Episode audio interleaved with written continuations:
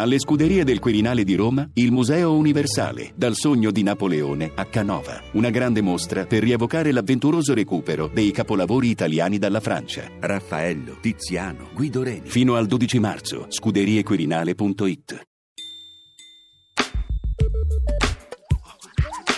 L'arca di Natale. Animali da non perdere. C'era una volta il lupo cattivo. Oggi per fortuna non c'è più. Tutti i bambini sanno che i lupi fanno solo il loro mestiere di cacciatori. Il Canis lupus italicus vive sulle Alpi e sugli Appennini. Non basterebbe un volume per raccontare l'importanza del lupo nell'ecologia del territorio e nella nostra cultura e tradizioni.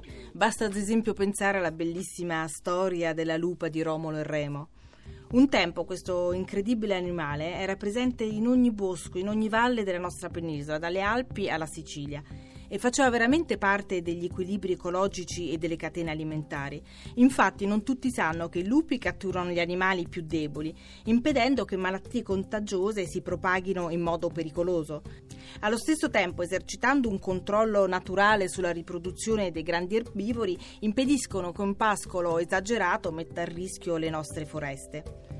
A differenza di quel che si dice di lui quando si parla di lupi solitari, il lupo è un carnivoro molto socievole che vive in branchi di dimensioni variabili, ma sempre estremamente affiatati.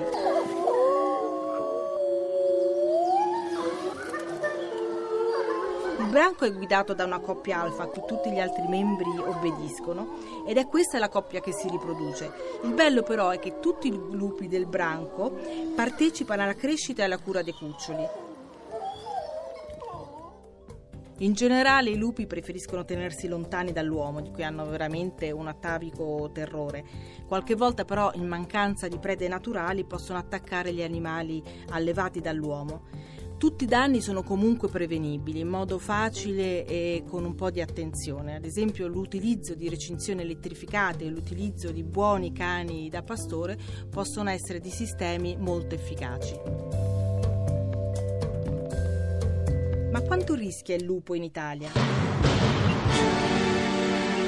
Livello di rischio vulnerabile. Purtroppo secoli di persecuzione, leggende, tagliole, fucili, veleno hanno portato questa popolazione di predatori sulla soglia dell'estinzione, tanto che negli anni 70 il WWF non ne contava più di 100 esemplari asserragliati tra l'Abruzzo e la Calabria.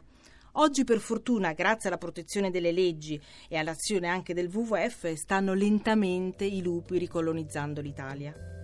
Ancora oggi, nonostante siano protetti, i lupi vengono uccisi con carabine, trappole e anche veleno.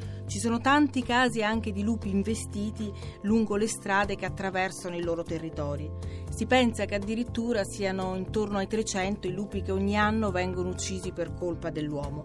Un numero troppo alto per un paese civile che deve mettere più impegno nella convivenza con questi grandi carnivori che sono così importanti per noi e per le nostre foreste.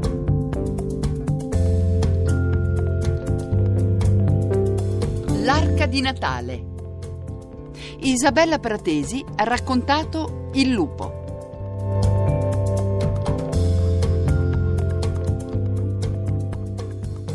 radiotrescienza.rai.it